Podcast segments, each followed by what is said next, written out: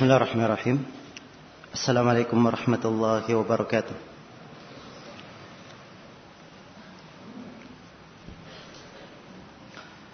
إن الحمد لله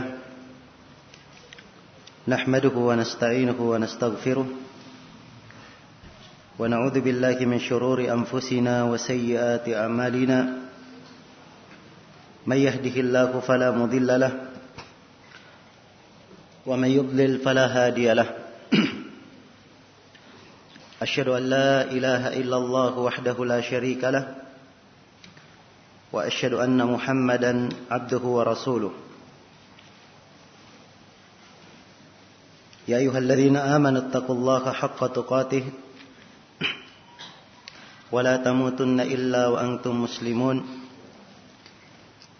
يا أيها الناس اتقوا ربكم الذي خلقكم من نفس واحدة وخلق منها زوجها وبث منهما رجالا كثيرا ونساء واتقوا الله الذي تساءلون به والأرحام إن الله كان عليكم رقيبا يا أيها الذين آمنوا اتقوا الله وقولوا قولا سديدا يصلح لكم أعمالكم ويغفر لكم ذنوبكم ومن يطع الله ورسوله فقد فاز فوزا عظيما أما بعد. فإن أصدق الحديث كتاب الله وخير الهدي هدي محمد صلى الله عليه وعلى آله وسلم وشر الأمور محدثاتها فإن كل محدثة بدعة وكل بدعة ضلالة وكل ضلالة في النار Hadirin sekalian yang saya hormati dan saya muliakan Tema pembahasan kita pada pagi hari ini adalah salah satu rukun asasi tegaknya agama dan kehidupan kaum muslimin. Bahkan dia adalah rukun asasi tegaknya sebuah negara Islam.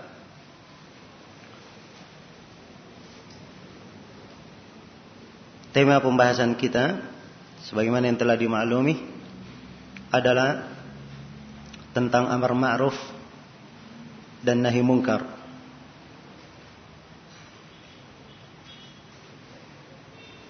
Yang insyaallah taala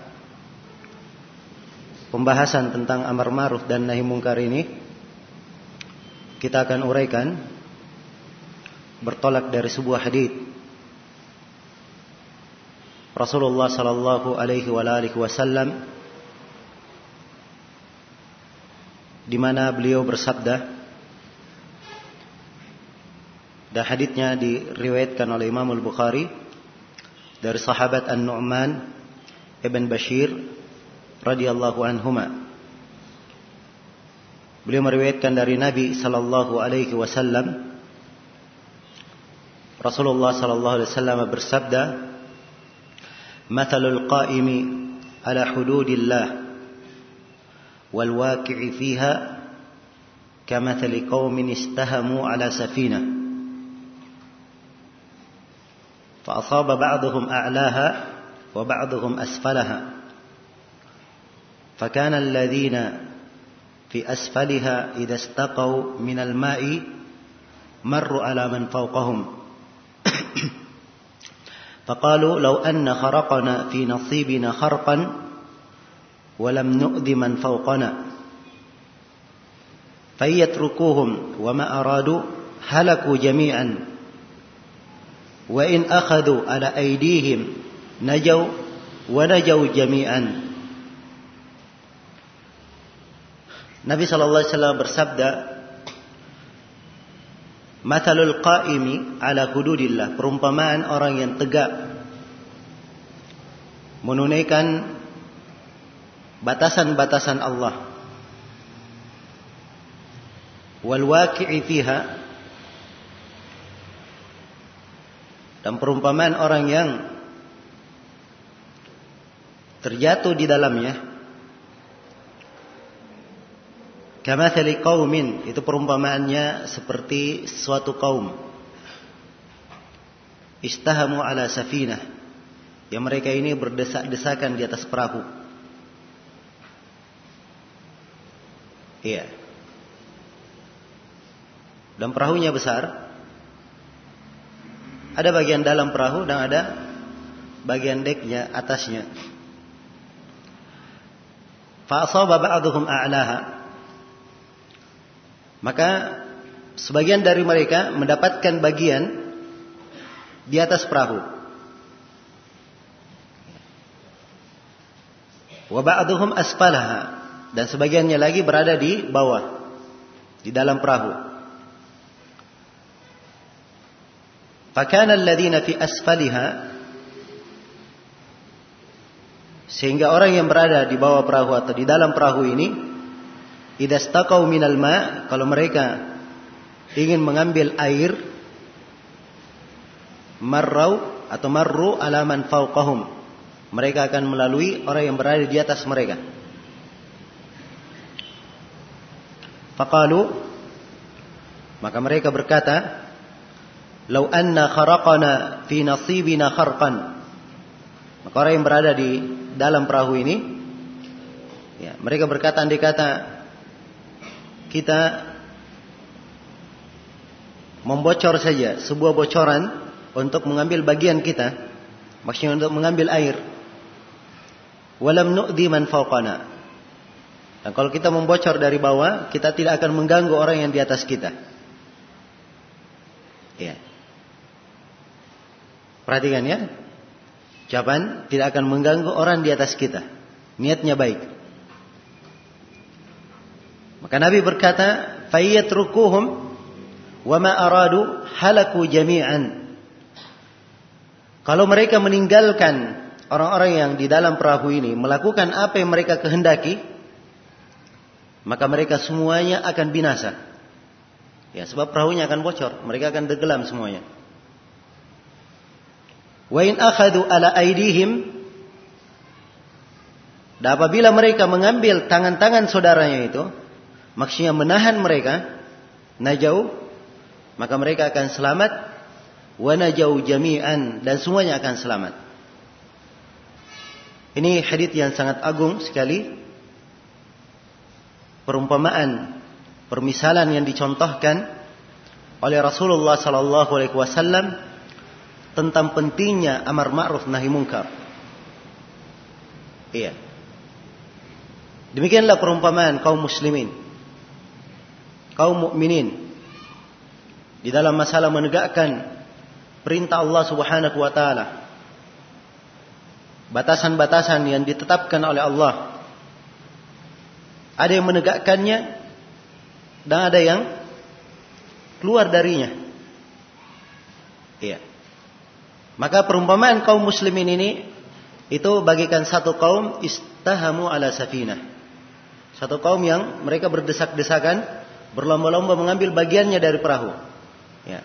Sebab ada bagian yang baik di atas di deknya dan ada yang di dalam perahu. Ya. Maka tentunya dari bagian tersebut ya, ada yang mendapat di atas dan ada yang mendapat di dalam perahu. Maka orang yang berada di dalam perahu ini ya, tentunya apabila mereka ingin mengambil air keluar Ya, mereka akan melalui orang yang berada di atasnya. Maka mereka berpikir, ya, perhatikan. Mereka berpikir, bagaimana kalau kita membocor saja di dalam perahu ini? Dari perahu kita bocor, ya, kita mengambil bagian kita, akan mendapatkan air, ya, dan kita tidak akan mengganggu orang yang berada di atas kita. Perhatikan ya, di sini subhanallah perumpamaan yang dicontohkan orang yang jatuh di dalam kemungkaran dan niatnya baik. Ya. Sebab maksud mereka memang bukan untuk menenggelamkan. Mereka tidak ingin menenggelamkan perahu. Tetapi ingin mengurangi beban saudaranya. Ya.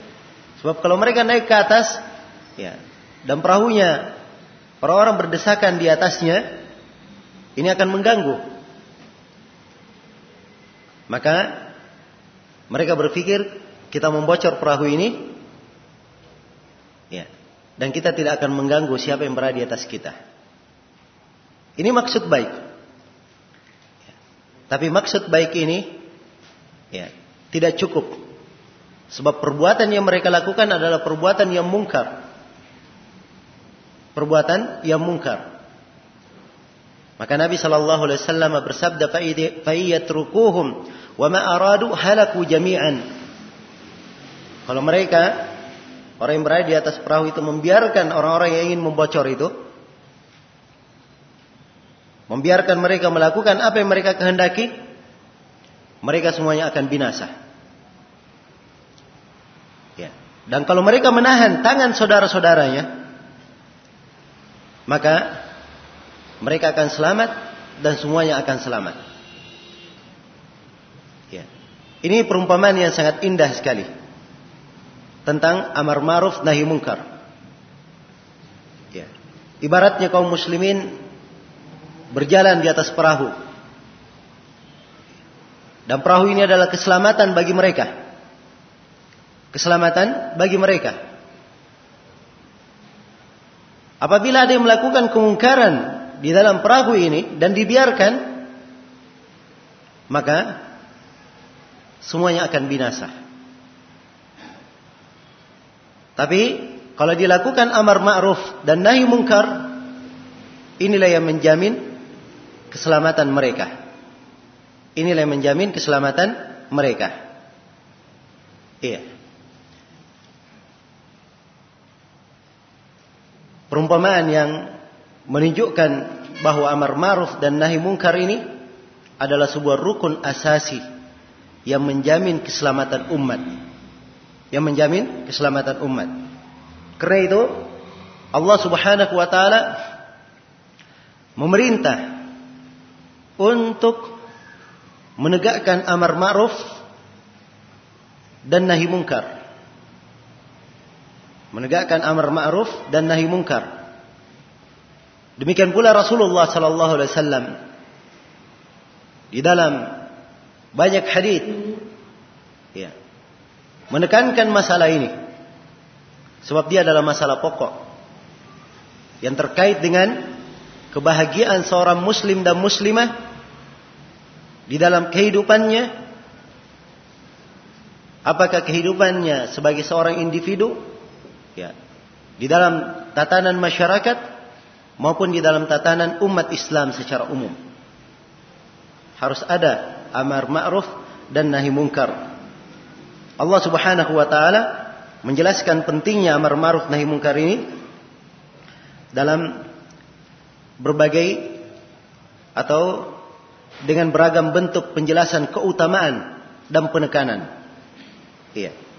Di antaranya Allah Subhanahu wa taala terangkan bahwa amar ma'ruf nahi mungkar itu adalah sebab datangnya pertolongan dan sebab yang akan mengokohkan kaum muslimin di atas muka bumi. Allah Subhanahu wa taala berfirman di dalam Al-Qur'an, "Wa la yansuranna Allahu man yansuruh, innallaha laqawiyyun 'aziz."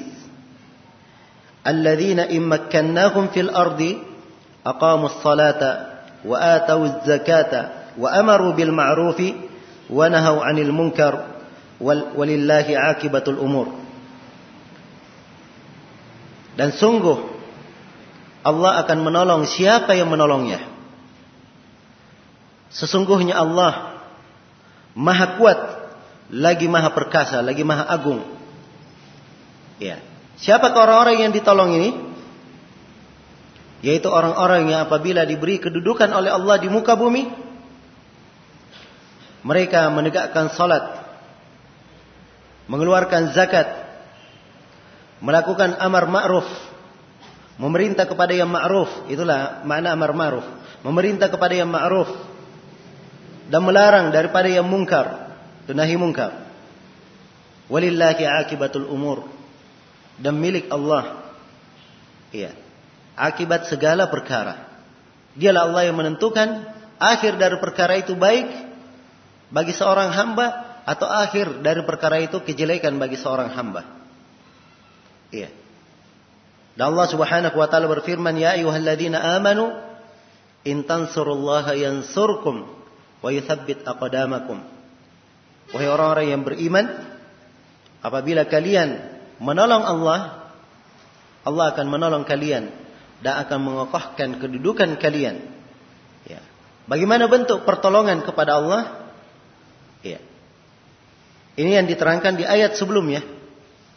Orang yang apabila diberi kedudukan di muka bumi, maka dia menegakkan salat, mengeluarkan zakat, melakukan amar ma'ruf nahi mungkar.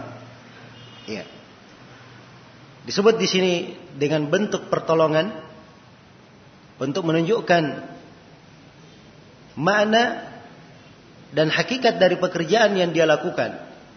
Dan Allah Subhanahu wa taala ghaniyun hamid. Maha kaya lagi maha terpuji. Tidak perlu kepada hamba. Dan Allah akan membalas hamba sesuai dengan apa yang mereka lakukan. Iya. Dan amar ma'ruf nahi munkar itu penjagaan terhadap perintah-perintah Allah. Agar supaya perintah itu dilaksanakan. Dan penjagaan terhadap larangan-larangan Allah. Agar supaya larangan itu ditinggalkan. Siapa yang menjaga hal ini, maka dia termasuk orang yang menjalankan pesan Nabi sallallahu alaihi wasallam di dalam hadis Ibnu Abbas, "Ihfadillah yahfadka, ihfadillah tajiduhu tijahak." Jagalah Allah niscaya Allah akan menjagamu. Jagalah Allah niscaya engkau akan mendapatkan Allah di depanmu. Ya, terus memberikan pertolongan kepadamu. Baik. Maka demikianlah kedudukan amar ma'ruf dan nahi mungkar. Dia adalah sebab turunnya pertolongan dan seorang hamba mendapatkan kebaikan dari sisi Allah Subhanahu wa taala. Kemudian yang kedua, di dalam Al-Quranul Karim diingatkan tentang bahaya orang yang tidak menegakkan amar ma'ruf nahi mungkar. Di mana diterangkan bahwa perbuatan ini meninggalkan amar ma'ruf nahi mungkar adalah sebab terjadinya musibah umum. Sebab terjadinya malapetaka di tengah kaum muslimin. Allah Subhanahu wa taala berfirman, "Wattaqu fitnatan la tusibanna alladhina zalamu minkum khassah. Wa'lamu anna Allah syadidul 'iqab." Berhati-hatilah kalian kepada sebuah fitnah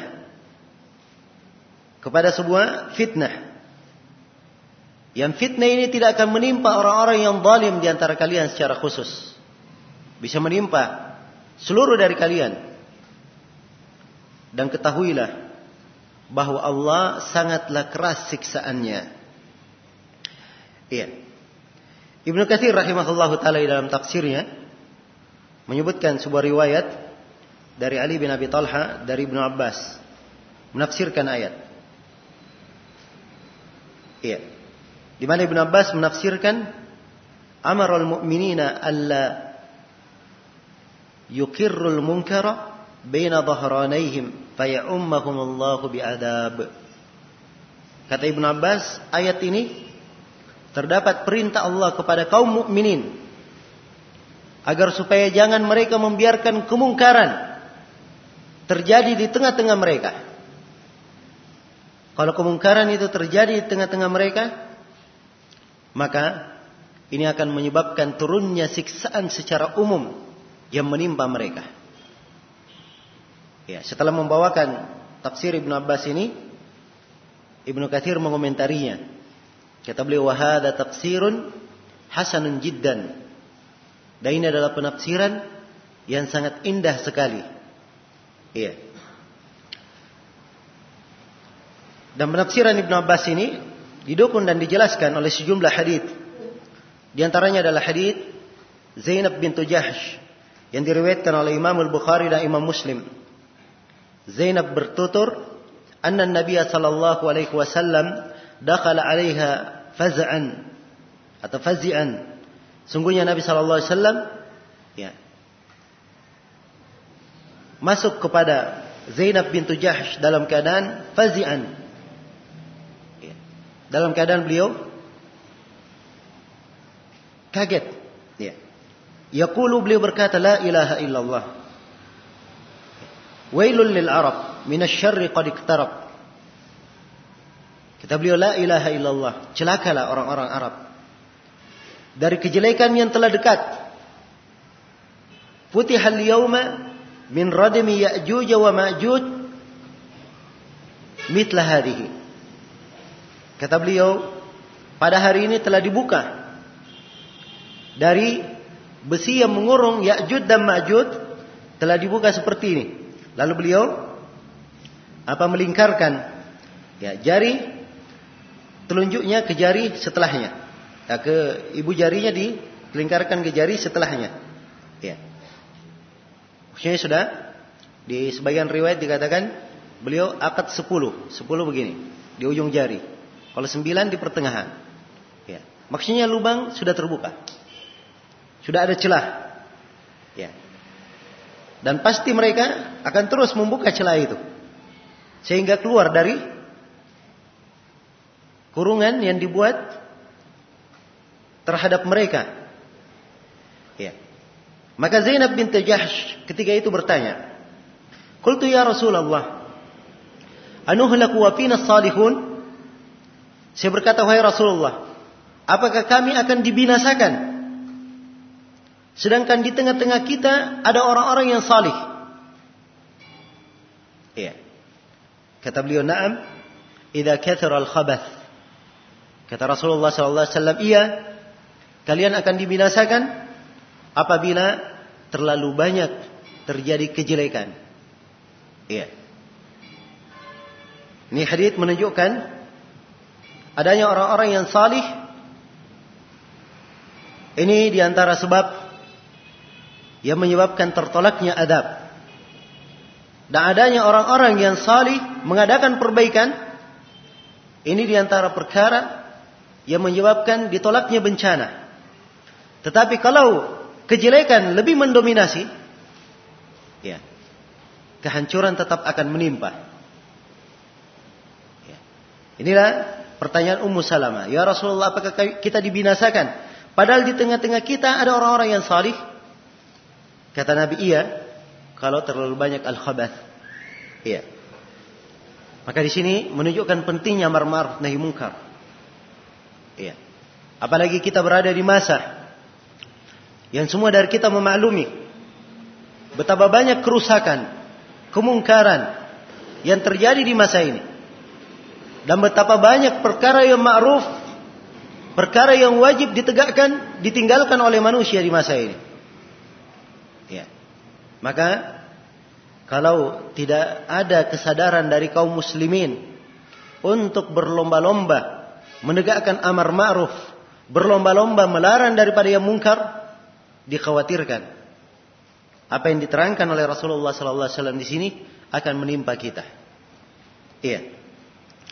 Dan di dalam Musnad Imam Ahmad dengan sanad yang sahih dari Abu Bakar As-Siddiq radhiyallahu taala anhu. Ya, suatu hari Abu Bakar Abu Bakar radhiyallahu taala anhu berdiri berkhutbah.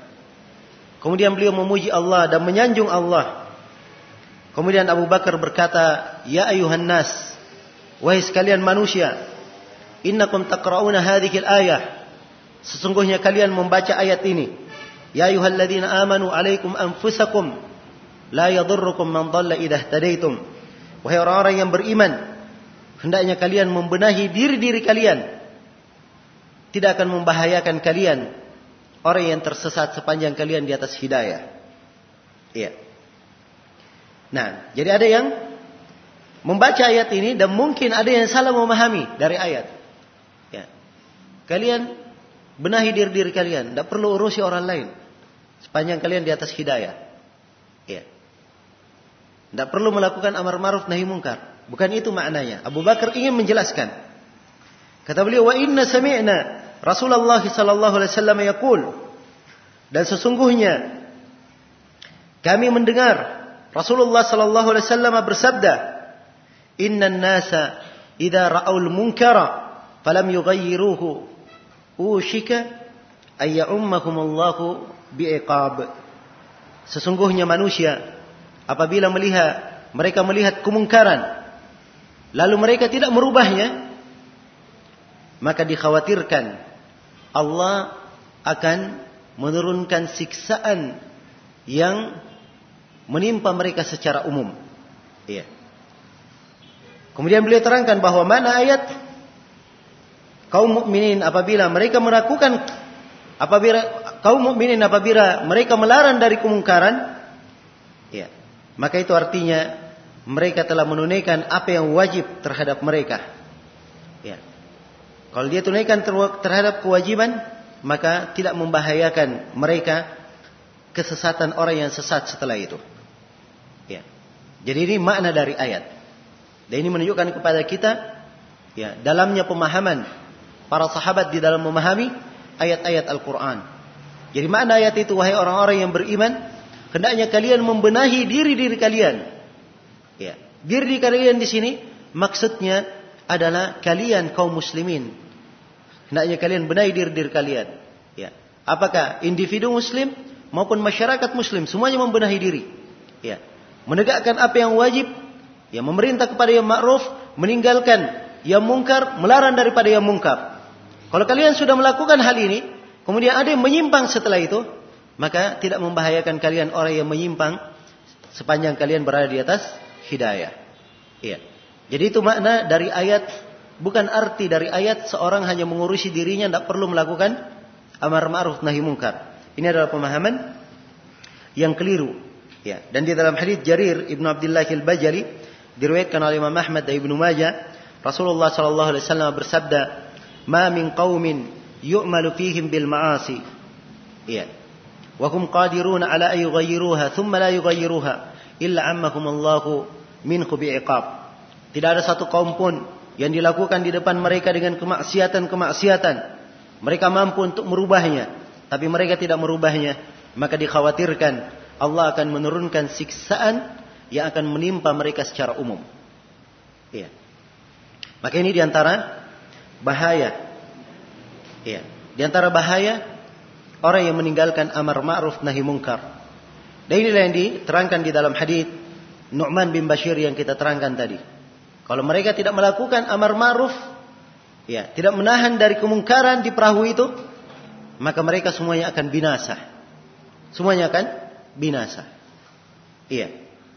Kemudian ya, dari keterangan Al-Quran dan hadis yang menunjukkan pentingnya amar ma'ruf nahi mungkar, diterangkan dalam hadis Rasulullah SAW bahwa orang yang meninggalkan amar ma'ruf nahi mungkar ini akan menyebabkan doanya tidak didengar.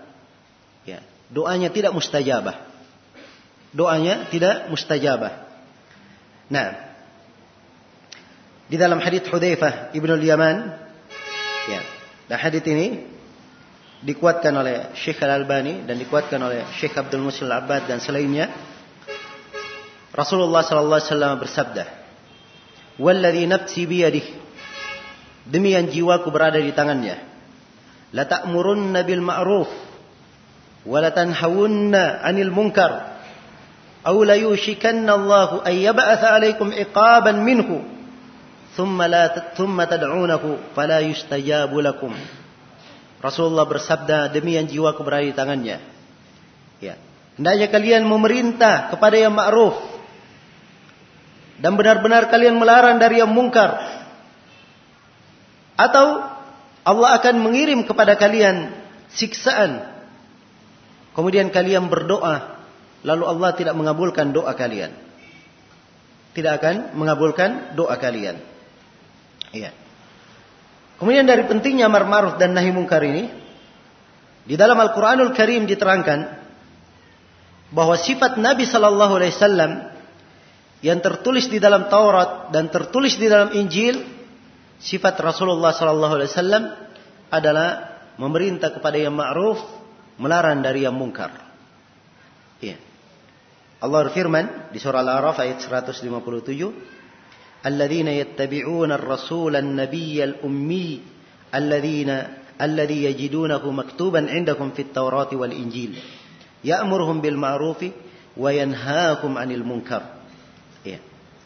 Orang-orang yang mengikuti Rasul, Nabi yang ummi, yang tertulis, yang mereka ketemukan tertulis namanya di sisi mereka di kitab Taurat dan kitab Injil.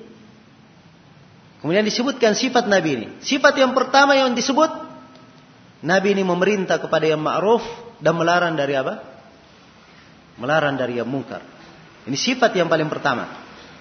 Disebutkan dari sifat Nabi Shallallahu Alaihi Wasallam. Iya. Kemudian yang kelima dari hal yang menunjukkan pentingnya amar ma'ruf nahi mungkar. Iya. Allah Subhanahu wa taala memerintah amar ma'ruf nahi mungkar tersebut dan Allah menggolongkan keberuntungan dan kesalihan dengan menegakkan amar ma'ruf dan nahi mungkar itu. Allah berfirman di dalam Al-Qur'an, "Wal takum minkum ummatun yad'una ila al-khair wa ya'muruna bil ma'ruf wa yanhauna 'anil munkar wa ulaika humul muflihun." Hendaknya ada di antara kalian sekelompok dari umat yang mereka ini menyuruh kepada kebaikan melakukan amar ma'ruf ya dan menegakkan nahi mungkar Kemudian Allah berfirman, mereka inilah orang-orang yang beruntung. Mereka inilah orang-orang yang beruntung. Siapa yang ingin meraih keberuntungan, maka jalannya adalah dengan amar ma'ruf dan nahi mungkar. Iya. Dan Allah Subhanahu wa taala sifatkan bagaimana sifat orang-orang yang salih. Mengadakan kesalihan. Allah terangkan laisu sawa'a. Tidaklah sama. Iya. Maksudnya diterangkan di sini bahwa ahlul kitab itu berjenjang kedudukan mereka. Min ahlil kitabi ummatun qa'imatun yatluna ayatillahi ana al-laili wa hum yasjudun. Dari ahlul kitab ada satu umat yang qa'imah. Yang mereka terus tegak membaca ayat-ayat Allah. Ya. Di tengah malam dan mereka dalam keadaan sujud. Yu'minuna billahi wal yawmil akhir mereka beriman kepada Allah dan hari akhirat. Wa ya'muruna bil ma'rufi wa yanhauna 'anil munkar. Dan mereka memerintah kepada yang ma'ruf dan melarang dari yang munkar. Wa yusari'una fil khairat. Dan mereka bersegera kepada kebaikan. Kemudian Allah berfirman, wa ulaika humus salihun. Mereka inilah orang-orang yang salih. Iya. Jadi ini dua hal yang dijamin untuk umat. Keberuntungan dan kesalihan sepanjang mereka menegakkan amar ma'ruf dan nahi mungkar. Iya.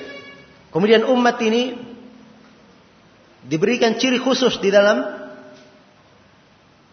Al-Quran. Ya. Yang merupakan lambang kebaikannya.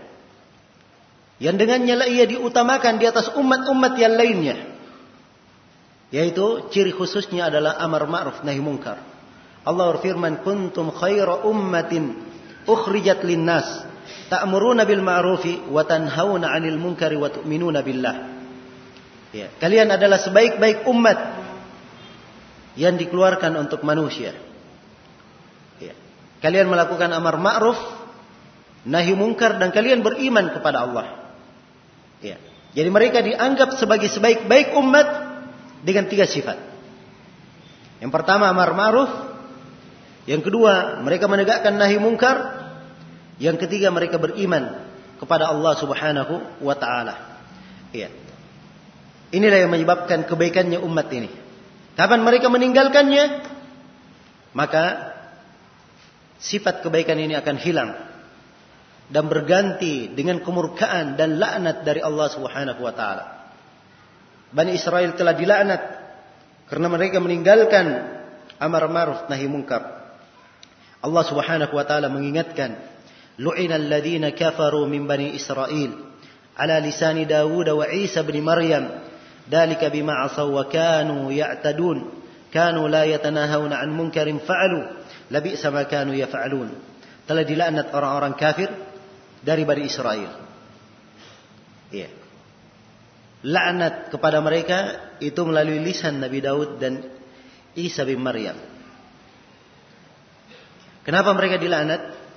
Hal tersebut karena mereka bermaksiat dan mereka melampaui batas. Bagaimana bentuk kemaksiatan dan pelampuan batas yang mereka lakukan? Kanu la yatanahawna an munkarin fa'alu. Mereka tidak saling melarang ya dari kemungkaran yang mereka lakukan.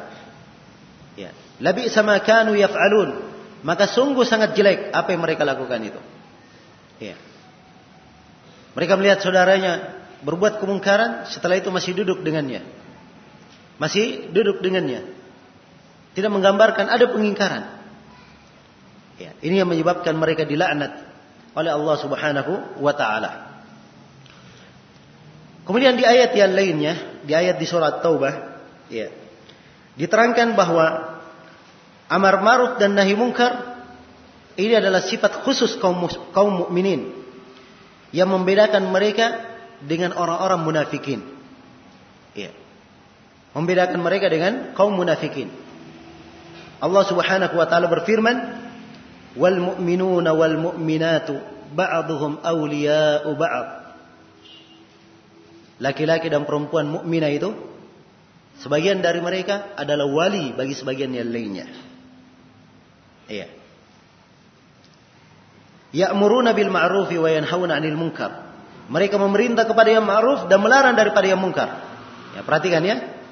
Sifat keimanan yang paling pertama disebutkan untuk mereka adalah mereka melakukan amar ma'ruf dan nahi munkar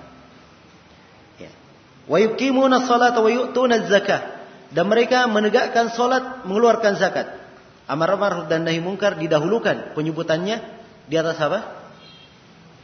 Penyebutan salat dan mengeluarkan zakat. Wa yuti'una Allah wa rasul wa rasulah. Wa yuti'una Allah wa rasulah. Dan mereka taat kepada Allah dan rasulnya. Kemudian Allah berfirman ulaika sayarhamuhumullah. Mereka inilah orang-orang yang akan dirahmati oleh Allah. Iya. Ini sebab turunnya rahmat. Apabila ada amar ma'ruf nahi munkar, ini salah satu sebab yang menyebabkan turunnya rahmat Allah Subhanahu wa taala kepada orang yang beriman. Innallaha azizun hakim. Sesungguhnya Allah Maha perkasa lagi Maha bijaksana. Iya, ini ketentuan. Iya. Dan di ayat-ayat sebelumnya diterangkan sifat kaum munafikin. Bagaimana sifat kaum munafikin? Allah Subhanahu wa taala berfirman, "Al-munafiquna wal munafiqatu ba'dhum min ba'd ya'muruna bil munkari wa yanhauna 'anil ma'ruf wa yaqbiduna aydiyahum Nasullaha fanasiyahum innal munafiqina humul fasiqun." Ya. Laki-laki dan perempuan munafik sebagian dari mereka terhadap sebagian yang lainnya mereka memerintah kepada yang mungkar dan melarang dari yang ma'ruf. Ya. Dan mereka menahan tangan-tangan mereka. Ya. Menahan tangan mereka untuk mengeluarkan infak kewajiban zakatnya. Ini sifat kaum munafikin. Ya. Fanasiyahum. Mereka lupa kepada Allah. Maka Allah akan melupakan mereka. Iya akan melupakan mereka, yaitu mereka akan ditinggalkan. Ya, tidak akan diperhitungkan. Ya, dan tidak ada harganya. Innal munafikina humul fasikun. Sungguhnya kaum munafikin itu mereka adalah orang-orang yang fasik. Mereka adalah orang-orang yang fasik. Iya. Dan di dalam ayat Al-Quran juga disebutkan bahwa Orang yang memerintah kepada kemungkaran, membiarkan kemungkaran, ini adalah para pengikut syaitan. Dan orang-orang yang mengikuti jalan syaitan. Allah subhanahu wa ta'ala mengingatkan kepada kaum mukminin, Ya ayuhalladzina amanu, la tattabi'u khutuwati syaitan. ومن يتبع خطوات الشيطان فإنه يأمر بالفحشاء والمنكر Wahai orang-orang yang beriman, janganlah kalian mengikuti langkah-langkah syaitan. Sungguhnya siapa yang mengikuti langkah-langkah dari syaitan itu? Sesungguhnya syaitan itu memerintah kepada kekejian dan memerintah kepada yang mungkar. Maka itu adalah sifat dari syaitan. Ya. Siapa yang membiarkannya, mengikutinya, maka dia akan menjadi pengikut dari syaitan wal billah. Pengikut dari syaitan. Kemudian di antara keutamaan amar ma'ruf nahi munkar ini, Allah Subhanahu wa taala sebutkan di dalam Al-Qur'an ya, orang-orang yang beriman dan mereka membeli sorga Allah Subhanahu wa taala ya, dengan harga nyawa dan harta-harta mereka. Allah berfirman, Inna Allah kashtara minal mu'minina anfusahum wa amwalahum bi'anna lahumul jannah. Sungguhnya Allah ya, membeli dari kaum mukminin jiwa-jiwa mereka dan harta-harta mereka. Ya, mereka dibayar bahwa untuk mereka itu sorga. Untuk mereka itu sorga. Nah, ini transaksi yang mereka lakukan sehingga mereka mendapatkan ya upah sedemikian rupa ya kemudian disebutkan tentang jihad ya sifat mereka yuqatiluna fi sabilillah fayaqtuluna wa yuqtalun mereka berperang di jalan Allah ya mereka pun membunuh atau mereka dibunuh wa'adan alaihi haqqan fit taurati wal injili wal quran itu adalah janji terhadap Allah yang pasti ada keterangannya di dalam di dalam Taurat, di dalam Injil dan di dalam Al-Qur'an. Wa man awfa bi ahdihi min Allah. Dan siapa yang lebih menepati janjinya melebihi Allah. Maksudnya Allah yang paling menepati janji. Fastabshiru bi bai'ikumul ladzi bay'atum bih wa dzalika huwal fawzul. Maka bergembiralah kalian dengan transaksi yang kalian lakukan dengannya. Itulah keberuntungan yang sangat besar. Kemudian Allah sifatkan kaum mukminin ini dengan sifat-sifat. Dengan sifat mereka at-taibun al-abidun al-hamidun as-saihun ar-raki'un as-sajidun al-amirun bil ma'rufi wan nahuna 'anil munkar. Ya. Wal hafizuna li hududillah wa mu'minin. Ya, disebutkan sifat mereka, mereka orang yang terus bertobat kepada Allah, terus beribadah kepadanya, terus memuji Allah, ya, terus melakukan siaha kepadanya. Ya siaha ini ada yang menafsirkannya berpuasa, ada yang menafsirkannya dia melakukan perjalanan ketaatan. Ya. Apakah di dalam menuntut ilmu atau di dalam melakukan perjalanan haji maupun yang lainnya. Ya. Ar-raki'un sajidun orang yang terus ruku dan sujud. Demikian pula orang yang melakukan amar ma'ruf dan melarang daripada yang mungkar. Ya, itu sifat mereka. Ya, ini sifat kaum mukminin Ya Allah subhanahu wa ta'ala berikan sorga kepada mereka. Ya. Allah berikan sorga kepada mereka. Nah. Dan di antara ya, perintah, ya, kewajiban amar ma'ruf nahi mungkar ini, Allah subhanahu wa ta'ala menjelaskan bahwa tidak ada kebaikan di dalam pembicaraan manusia kecuali kalau dari pembicaraan itu ada amar ma'ruf dan nahi mungkar. Allah Subhanahu wa taala berfirman, "La khaira fi katsirin min najwahum illa man amara bi sadaqatin aw ma'rufin aw islahin bainan nas." Wa man yaf'al dhalika ibtigha'a mardatillah fasawfa nu'tihi ajran 'azima. Tidak ada kebaikan pada kebanyakan pembicaraan mereka. Kecuali siapa yang memerintah untuk melakukan sedekah atau dia memerintah untuk melakukan yang ma'ruf atau dia mengajak untuk mengadakan perdamaian, mengadakan islah, perbaikan di tengah manusia. Ya. Inilah yang diperkecualikan. Ya. Kemudian Allah sebutkan keutamaan bagi siapa yang melakukan ini.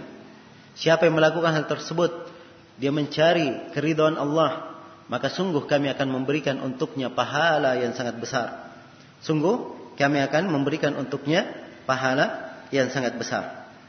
Nah, maka ini dari sebagian ayat-ayat Al-Quran dan hadits Rasulullah Sallallahu alaihi wasallam yang menjelaskan tentang keutamaan ya amar ma'ruf dan nahi mungkar. Ya, tentang keutamaan amar ma'ruf dan nahi mungkar. Nampak dari keterangan ya ayat-ayat dan hadith-hadith yang telah kita jelaskan sebagiannya bagaimana manfaat ya manfaat serta hikmah dari amar ma'ruf dan nahi mungkar tersebut. Iya. Nah, dimaklumi bahwa di dalam kehidupan ini manusia perlu kepada orang yang mengajari manusia pada saat manusia itu tidak mengetahui tuntunan agama. Iya. Mereka memerlukan orang mengingatkan orang yang lupa agar supaya dia tersadar, terjaga. Ya. Dan umat ini perlu kepada orang yang menegur siapa yang menyimpang dari jalan yang lurus. Ya. Dan umat ini perlu kepada orang yang menahan siapa yang menyesatkan manusia dan menimbulkan atau menyebarkan kesesatan di tengah manusia. Ya. Dan umat ini ya perlu kepada orang yang meluruskan ya kesalahan-kesalahan dan praktek-praktek ya keagamaan yang keliru dari mereka. Nah, maka karena itulah amar ma'ruf dan nahi mungkar ini disyariatkan dan pensyariatannya sebagaimana yang telah kita sebutkan bukan di dalam agama kita saja. Bahkan disyariatkan di umat-umat sebelum kita. Disyariatkan di umat-umat sebelum kita. Ya. Dan hikmah dari penegakan amar ma'ruf nahi mungkar ini itu nampak dalam hadis yang saya bacakan tadi dari Nu'man bin Bashir itu akan menjamin keselamatan manusia. Iya menjamin keselamatannya. Ya, siapa yang menegakkannya, maka ini akan menjamin keselamatan manusia dari kebinasaan, dari kebinasaan. Ya. Dan para ulama menyebutkan berbagai masalih, ya, berbagai uh, manfaat dan faidah di dalam penegakan amar ma'ruf dan nahi mungkar tersebut. Ya, di antara manfaatnya, ya, seorang yang menegakkan amar ma'ruf nahi mungkar itu, dia sudah menegakkan kewajiban.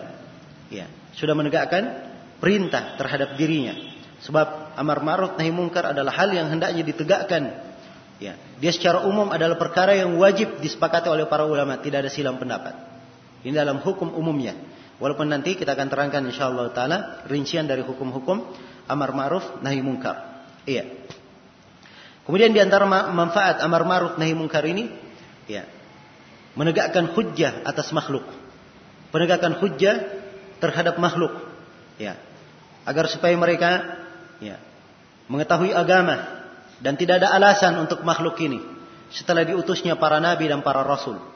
Ya, setelah diutusnya para nabi dan para rasul.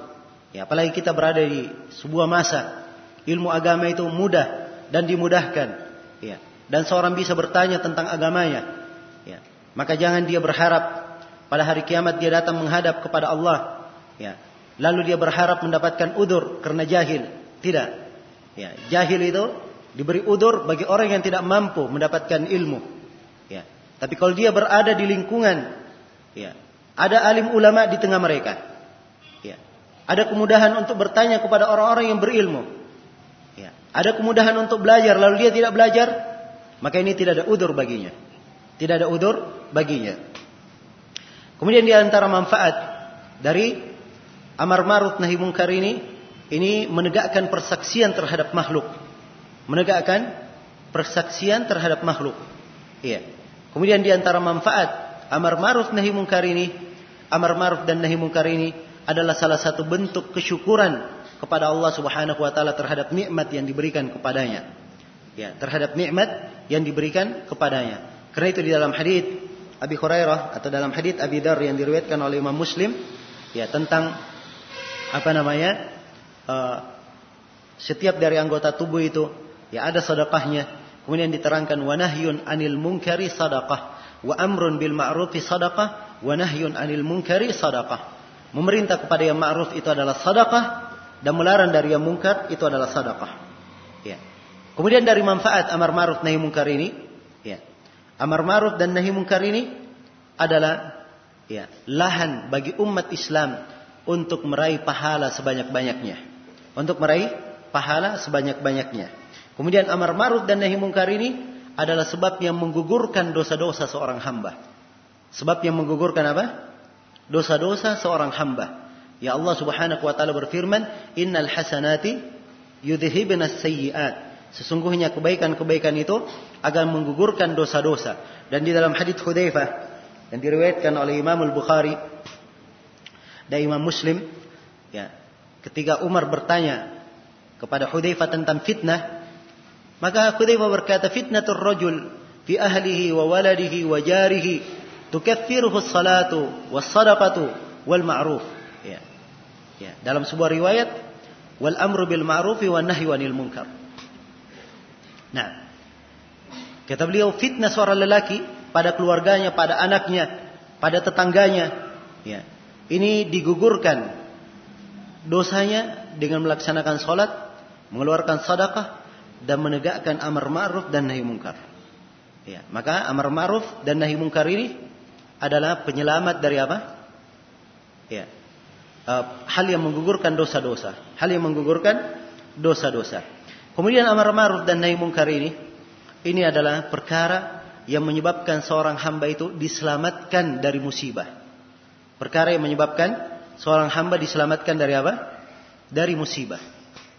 Nah, Allah Subhanahu wa taala berfirman, "Falaula kana minal quruni min qablikum ulu baqiyatin yanhauna 'anil fasadi fil ard illa qalilan mimman anjayna minhum wattaba'a alladhina zalamu ma utrifu fihi wa kanu mujrimun." وكانوا مجرمين وما كان ربك ليهلك القرى بظلم واهلها مصلحون ya ini dua ayat dari surah Hud ya ayat 116 dan 117 ya andai kata dari setiap generasi sebelum kalian. Ada ulu baqiyah. Ya. Orang-orang yang tersisa. Ya. Yang memiliki ilmu. Mereka melarang dari terjadinya kerusakan di muka bumi. Illa qalilan mimman anjayna minhum. Tapi ini sangat sedikit dari siapa yang kami selamatkan di antara mereka. Perhatikan ya, mereka yang diselamatkan oleh Allah. Ya, mereka yang diselamatkan. Ya, adapun orang-orang yang zalim, mereka mengikuti apa yang mereka dibuat larut di dalamnya. Dalam keadaan mereka bergelimang dosa. Kemudian Allah mengingatkan kaidah umum, "Wa ma kana rabbuka liyuhlikal qura bidzulmin wa ahluha muslihun." dan tidaklah Allah sekali-sekali membinasakan sebuah negeri. Lantaran kezaliman yang mereka lakukan. Sepanjang penduduk negeri itu masih menegakkan perbaikan. Sepanjang penduduk negeri itu masih menegakkan perbaikan. Iya. Jadi kalau mereka menegakkan perbaikan ya ada amar ma'ruf dan nahi mungkar. Ya maka ini jaminan. Tidak akan turun musibah. Ya di tengah mereka. Tapi kapan mereka berpaling darinya? Ya. Maka jangan ada yang merasa aman dari siksaan Allah Subhanahu wa taala. Allah mengingatkan juga di ayat yang lain di surah Al-A'raf, "Falamma nasu ma dzukkiru bih, anjayna alladziina yanhauna 'anis su' zalamu bi'adzabin ba'isin bima kanu yafsukun." Bima kanu yafsukun. Begitu mereka melupakan apa yang mereka diperintah dengannya, diingatkan dengannya, maka kami pun menyelamatkan orang-orang yang melarang dari kejelekan. Dan kami menyiksa orang-orang yang zalim ya, dengan siksaan yang sangat pedih karena kefasikan yang mereka lakukan. Perhatikan. Tatkala terjadi kemungkaran, siapa yang diselamatkan? Ya, yang diselamatkan adalah orang yang melarang dari kejelekan. Ini menegakkan nahi mungkar. Ya. Adapun orang yang zalim mereka akan disiksa oleh Allah Subhanahu wa taala dengan siksaan yang pedih. Nah, kemudian di antara manfaat dari amar ma'ruf dan nahi munkar ini iya. Amar ma'ruf dan nahi munkar ini akan menegakkan pentingnya agama di tengah manusia dan menjadikan agama itu sebagai perkara yang diagungkan di dalam hati mereka. Iya. Kemudian dari tegaknya amar ma'ruf dan nahi munkar ini diharapkan Ya, manusia istiqamah di atas jalan yang lurus. Manusia istiqamah di atas jalan yang lurus. Ya, dan mereka mengambil manfaat dari tuntunan-tuntunan agama yang ditunjukkan kepada mereka. Ya. Kemudian dari pentingnya amar ma'ruf dan nahi mungkar ini, ya. Dia adalah sebab keselamatan di dunia dan di akhirat bagi umat Islam. Ya. Kemudian juga dari pentingnya amar ma'ruf dan nahi mungkar ini, ini penegakan agama penegakan syariat, penjagaan akidah yang akan menjadikan kalimat Allah yang paling tinggi, menjadikan kalimat Allah yang paling tinggi dan membangun kebersamaan antara kaum mukminin. Ya, karena itu Nabi ibaratkan kaum mukminin itu al-mu'minu lil mu'min kal bunyan yashuddu ba'dahu ba'dha. Seorang mukmin bagi mukmin yang lainnya itu bagikan bangunan. Sebagiannya menguatkan bagian yang lainnya. Demikian dalam hadis Abu Musa al-Asy'ari yang diriwayatkan oleh Imam Al-Bukhari dan Imam Muslim.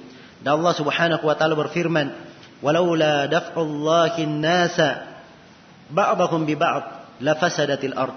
Andai kata Allah tidak menjadikan ya ada sebagian manusia yang menahan sebagian yang lainnya, maka sungguh akan terjadi kerusakan di muka bumi. Sungguh akan terjadi kerusakan di muka bumi. Ya, ini pernyataan dari Allah. Apabila tidak ada amar ma'ruf dan nahi mungkar, maka pasti yang terjadi di muka bumi adalah kerusakan. Yang terjadi di muka bumi adalah kerusakan. Iya. Maka amar ma'ruf dan nahi mungkar ini adalah perkara yang sangat penting di dalam kehidupan seorang hamba. Iya. Perkara yang sangat penting dalam kehidupan seorang hamba. Banyak sekali dari manfaat ya dan faedah ya dari amar ma'ruf dan nahi mungkar ini dan apa yang saya terangkan tadi itu insyaallah taala sudah bisa mewakili ya tentang keutamaan ya pentingnya amar ma'ruf dan nahi mungkar di tengah umat ini. Ya.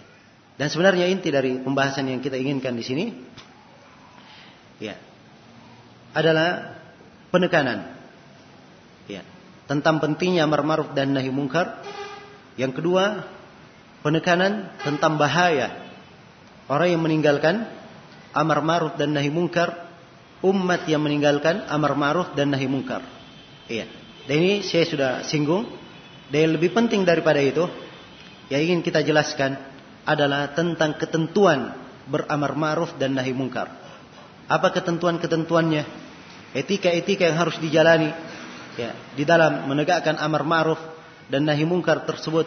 Ya, bagaimana sifat-sifat orang yang menegakkan amar ma'ruf dan nahi mungkar itu? Ya. Kemudian kalau dia memerintah kepada yang ma'ruf, apa yang disebut dengan yang ma'ruf itu? Ya. Kapan suatu perkara dianggap sebagai ma'ruf? Kalau dia ingin mengingkari sebuah kemungkaran, ya. Kapan sebuah kemungkaran itu dikatakan mungkar? Atau apa yang dikatakan mungkar itu? Ya.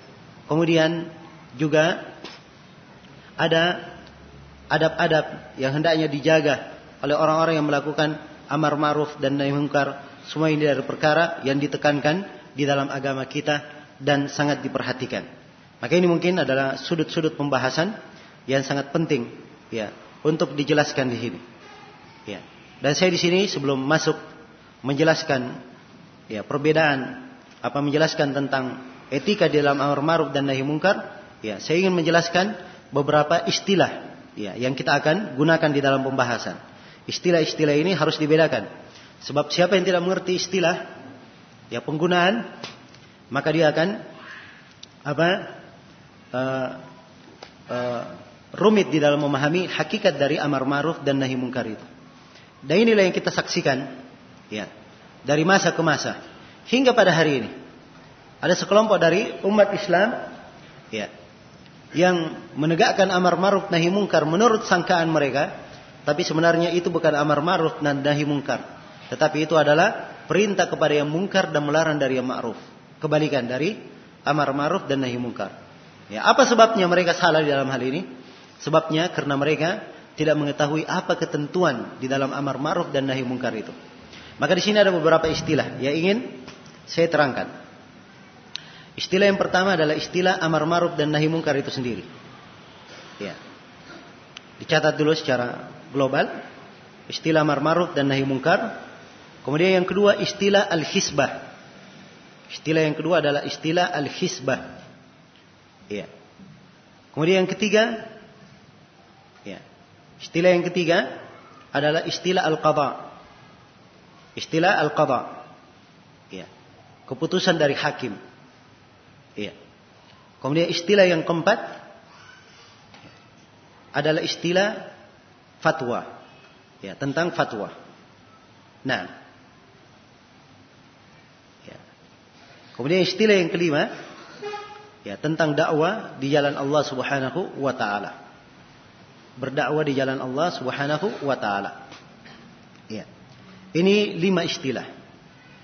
Semuanya ada keterkaitan dengan amar ma'ruf dan nahi munkar. Dan harus dibedakan antara lima perkara ini. Ya. Dibedakan antara lima perkara ini. Ya.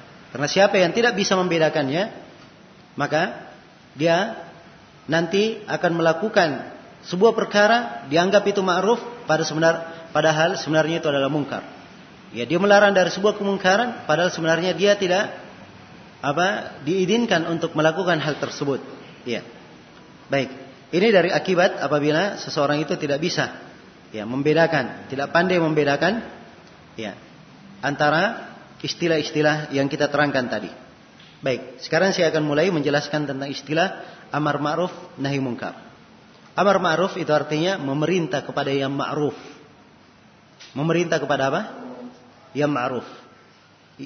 Yang ma'ruf itu apa? Yang ma'ruf itu kata ma'ruf. Ya.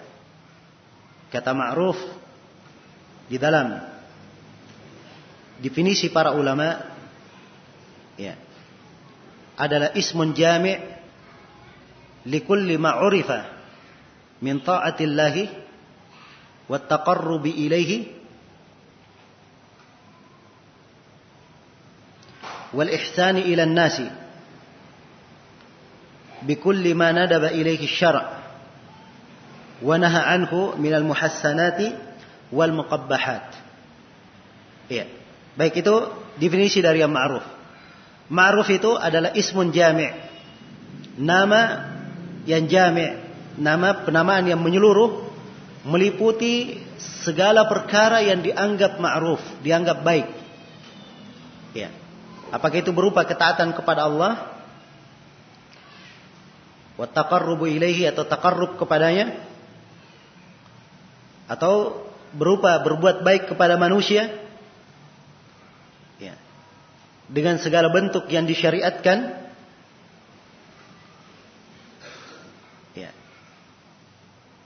atau berbuat baik kepada manusia dengan melarang ya mereka melakukan hal-hal yang jelek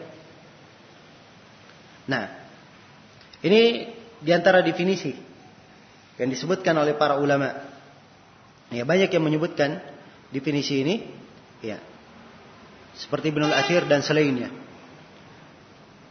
Adapun Ibnul Jauzi mereka beliau mendefinisikan al-ma'ruf Kata beliau al-ma'ruf huwa ma ya'rifu kullu akilin sawabahu. Kata beliau al-ma'ruf itu adalah perkara yang diketahui oleh orang yang berakal bahwa itu adalah hal yang benar. Itu adalah hal yang benar. Ya. Nah. Baik. Itu di antara definisi definisi yang digunakan oleh para ulama tentang mana al-ma'ruf. Ya. Dan ma'ruf itu sendiri itu terbagi menjadi tiga. Al-ma'ruf itu terbagi menjadi tiga. Ya, ada ma'ruf terkait dengan hak-hak Allah Subhanahu wa taala. Terkait dengan hak-hak Allah Subhanahu wa taala. Ya. Yang ma'ruf terkait dengan hak-hak anak Adam, hak-hak manusia. Ya.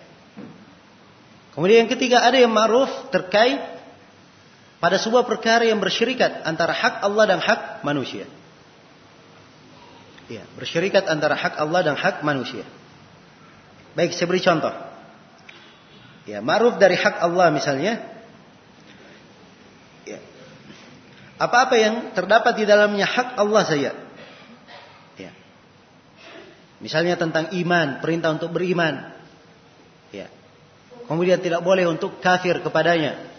Ini terkait dengan hak Allah secara khusus. Ya.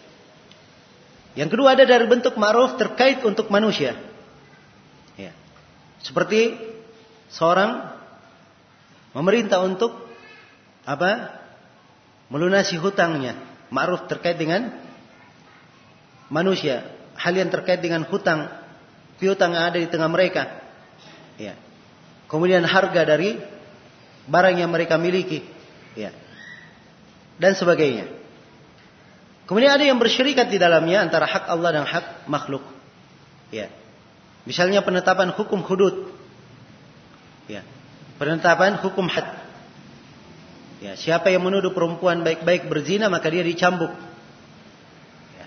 80 kali kalau dia tidak membawa bukti. Tidak membawa empat orang saksi. Jelas ya? Baik. Di sini ada dua hak. Ada hak Allah penegakan hudud dan ada hak ya dari orang yang dituduh. Nah, maka ini secara global pembagian tentang al-ma'ruf. Ya. Hal yang ma'ruf itu. Ya. Kemudian ya.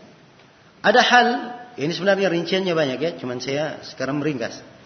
Dalam artian di pertemuan ini saya akan memberikan kaidah-kaidah dasar di dalam masalah amar ma'ruf nahi munkar ini. Ya. Sebab saya sudah terangkan tadi. Kalau kita ingin membahas secara detail, ya pembahasan amar ma'ruf nahi munkar dia adalah ya rukun asasi tegaknya sebuah negara. Ya.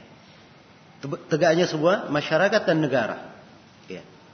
Dan ini kalau dipaparkan, ya kita akan masuk dalam pembahasan yang sangat jauh dan meluas. Ya. Baik. Kemudian yang kedua tentang makna nahi munkar. Ya. Nahi munkar artinya melarang. Al munkar dia melarang dari hal yang munkar. Melarang dari hal yang munkar. Nah. Ya. Munkar ini kalau ingin didefinisikan maka definisinya mudah. Dikatakan bahwa munkar itu lawan dari apa? Lawan dari ma'ruf. Lawan dari ma'ruf. Iya. Kalau mau didefinisikan ya, lebih detail bahwa mungkar itu adalah setiap perkara yang dilarang oleh syariat. Setiap perkara yang dilarang oleh syariat. Iya.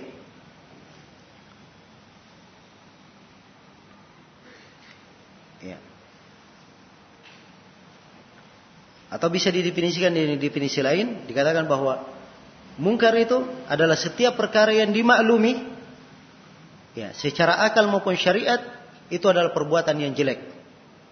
Adalah perbuatan yang jelek. Nah, itu yang disebut dengan mungkar. Ya. Baik, ada pembahasan ya tentang masalah mungkar. Kapan sebuah perkara dikatakan sebagai perkara yang mungkar? Ini kita akan terangkan. Ya. Baik. Sekarang kita kembali kepada pembahasan. Kita ingin membedakan antara lima istilah itu tadi. Ya, sekarang saya sudah terangkan mana amar ma'ruf nahi mungkar. Ya. Jadi amar ma'ruf dan nahi mungkar ini dia adalah kalimat yang sangat luas cakupannya. Sangat luas apa? Cakupannya. Seluruh istilah yang datang setelahnya itu semuanya masuk di dalam kata apa? Amar ma'ruf dan nahi mungkar. Masuk di dalam kata amar ma'ruf dan nahi mungkar. Ya. Tapi di sini ada perbedaan-perbedaan yang harus kita ketahui. Istilah yang kedua yang ingin saya terangkan tadi tentang masalah al-hisbah. Tentang masalah apa? Al-hisbah. Ya. Al-hisbah ini penamaan lain. Ya. Istilah digunakan untuk amar ma'ruf dan nahi mungkar juga. Ya. Ya, dari sisi bahasa al-hisbah itu dari kata al-ihtisab. Ya. Seseorang mendapatkan pahala, ingin mencari pahala ya di belakangnya. Ya, jelas ya? Dan dari mana al-hisbah? Dia mendapatkan apa? E, e, mengatur dengan baik ya.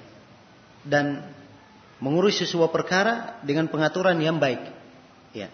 Itu dari mana secara bahasa. Adapun secara istilah, al-hisbah itu adalah al-amru bil ma'rufi idza dhahara tarkuhu wan nahyu anil munkari idza dhahara fi'luhu. Hisbah itu adalah memerintah kepada yang ma'ruf kalau memang nampak ma'ruf itu ditinggalkan. Dan melarang daripada yang mungkar kalau nampak kemungkaran itu dilakukan. Ya. Kalau nampak kemungkaran itu dilakukan. Jelas ya? Baik. Ya. Maka di sini nampak bahwa di dalam masalah hisbah ini ya. Bentuk pelarangannya ya dia lebih khusus daripada apa? Amar ma'ruf nahi mungkar. Amar ma'ruf nahi mungkar. Ya, sebab amar ma'ruf nahi mungkar, ya, seorang melakukan yang ma'ruf, memerintah kepada yang ma'ruf, ya, ini mungkin dia perintah walaupun dia belum melihat kemungkaran. Jelas ya? Saya memerintah kepada yang ma'ruf misalnya, saya belum lihat kemungkaran tapi saya sudah perintah. Saya memperingatkan tentang bahaya zina, tentang bahaya meminum khamar, bahaya ini dan itu. Ini dari nahi mungkar. Walaupun saya belum lihat kemungkaran. Tapi kalau hisbah sudah terjadi, maka dia melarang ya kemungkaran yang terjadi. Ya, ada ma'ruf yang ditinggalkan, ada yang tidak hadir sholat berjamaah, dia menegur hal tersebut. Kenapa dia tidak menanggulkan yang ma'ruf itu? Ya, maka nampak di sini bahwa hisbah ini ini terkait dengan orang-orang tertentu yang memang menegur langsung. Ya. Dan ini urusan kenegaraan. Dan ini kaitannya dalam urusan apa? Urusan kenegaraan. Karena itu tadi saya katakan bahwa dia adalah rukun asasi tegaknya sebuah negara. Tegaknya sebuah negara. Ya. Sebab negara yang dikatakan sebagai negara Islam itu ada aturan-aturannya. Ada wilayah-wilayah yang harus ada di dalamnya. Salah satu rukunnya harus ada wilayah yang menegakkan amar ma'ruf nahi mungkar, yang mengontrol amar ma'ruf nahi mungkar yang tengah manusia. Ya. Ini terkait dengan pondasi sebuah negara yang bisa menegakkan syariat. Baik, ini mungkin saya akan terangkan lebih luas lagi setelah apa kita sholat duhur insyaallah taala. Mungkin kita akan mulai lebih cepat nanti apa kita mulai jam 1 atau jam 1 seperempat insyaallah taala. Baik, subhanakallahumma bihamdik asyhadu an la ilaha illa anta Astaghfiruka wa atubu ilaik walhamdulillahi rabbil alamin.